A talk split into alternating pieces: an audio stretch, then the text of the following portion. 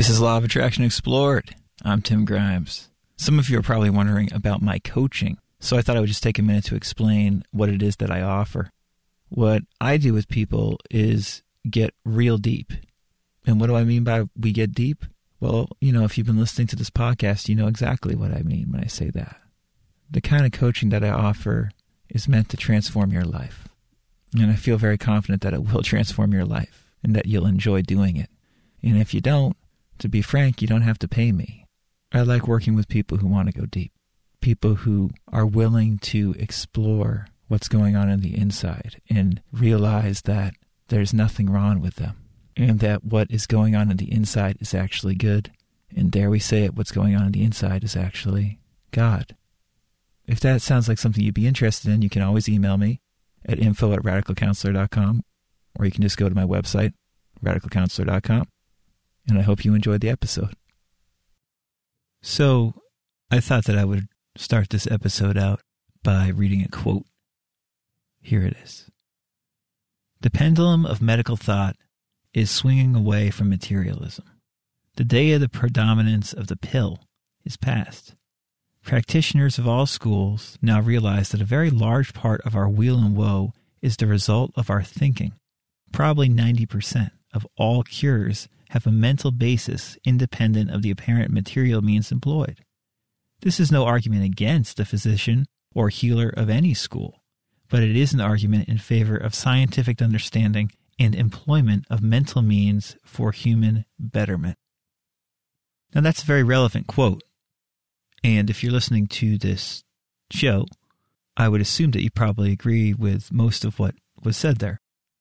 And what's interesting is that the quote is 100 years old and that um, nothing much has changed in terms of people appreciating the mental component, the imaginative component, the thinking component to bettering ourselves and healing ourselves than they did 100 years ago. At least when you read something as clear as that, which is the introduction to the American version of self mastery through conscious autosuggestion. The introduction was written by a guy named Archibald S. Van Orden, who I believe was head of the Coué League of America. This is a fantastic introduction, by the way, and I actually might read. I'm going to read more of it right now. I might read all of it in this episode. We see how we'll see how much time it takes. What's interesting is that these ideas are not new, as we always say and the principles that were articulated in this seemingly scientific way, or at least in this deeply psychological, non woo woo, esoteric BS way, by people like Coué, particularly, they made a heck of a lot of sense when they were uh, being expounded. And many, many physicians and, you know, plenty of psychologists and therapists of, or whatever they were called back then. I don't know if they were called therapists, but plenty of psychologists, psychiatrists, as well as physicians saw the obvious benefit and truth of what Coué was saying. Because again, this is not woo woo stuff, which I know most of us who listen to the show are into the woo woo stuff as well. But Coué was really talking about using the imagination as almost like a scientific instrument. And what's interesting, if we just want to get real about it and get sober, is how most of the stuff Coué was talking about has been forgotten about and how Coué has generally been forgotten about. And I know people will say, oh, you know, placebo, suggestion, there's a lot of documentation now. Scientists believe it. You know, the medical community believes it more and more. Yeah, I get that, but not nearly to the degree that they should.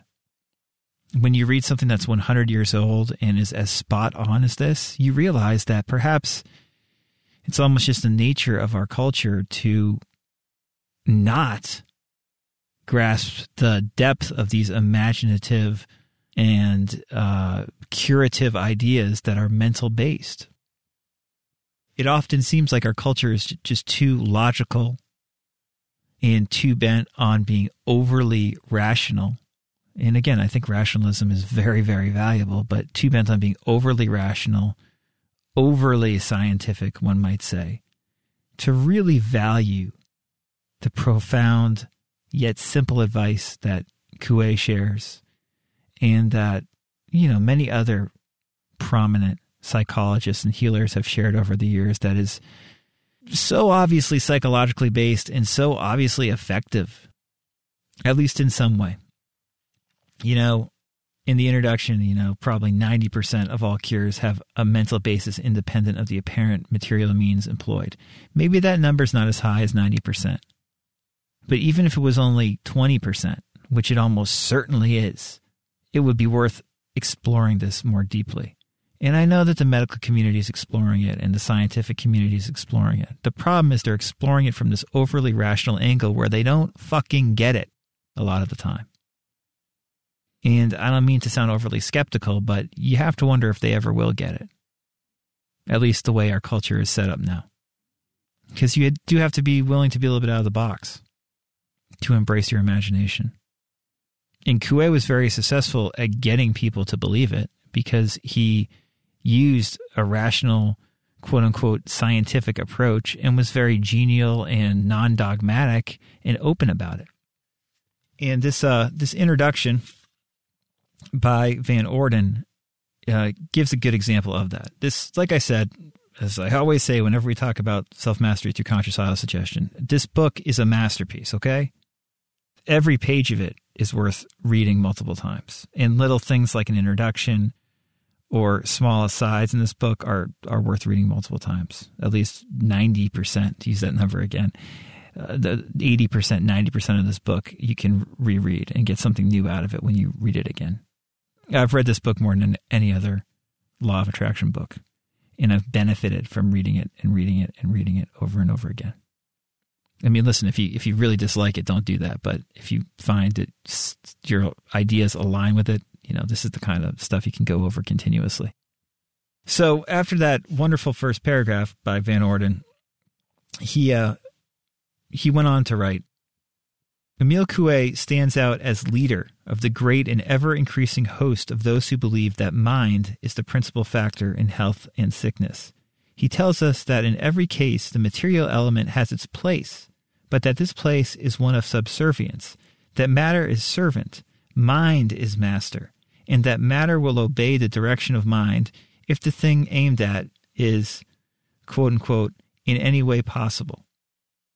This implies that there may be instances in which the desired thing, quote unquote, is not in any way possible. But Coué does not undertake to define the latter class.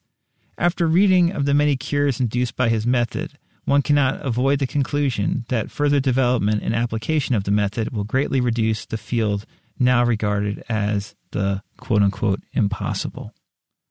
Another brilliant paragraph that you can listen to or read multiple times one brilliant thing that Coué did is he said, unlike Neville, who said everything is imagination, and that's a huge absolute blanket statement to make.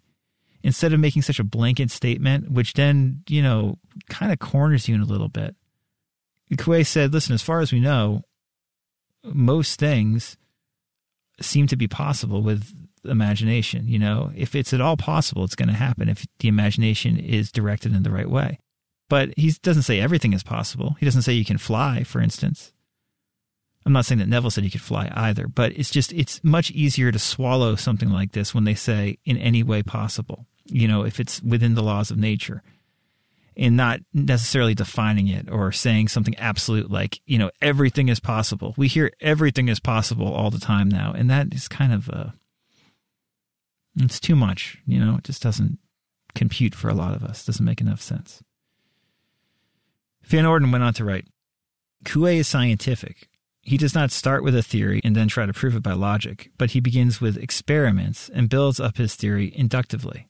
He takes you to a clinic where things are being done, not a lecture room where things are being discussed.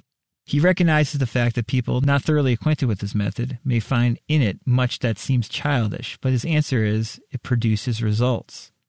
One feels like paraphrasing the words of another. The lame walk, the ill are made whole, and happy are they who do not stumble at that which is seemingly too simple in my method.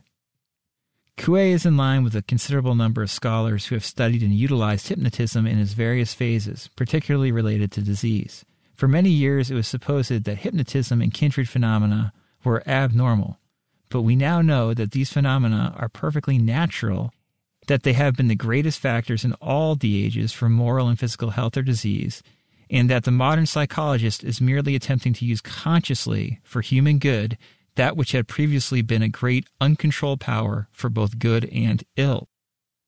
The unique contributions which Coué has made to human betterment are his recognition of the primary place of the imagination in the cure of disease and his development of a method whereby the imagination may be energized and directed for its beneficent work. See, this is um everything here is like it almost seems like common sense. And we also we so often hear about these law of attraction ideas from these very esoteric places and Van Orden pre- is presenting Coué's ideas here from just this practical psychological sense. And um, I, I hope people who are listening understand how simple yet profound this, this is.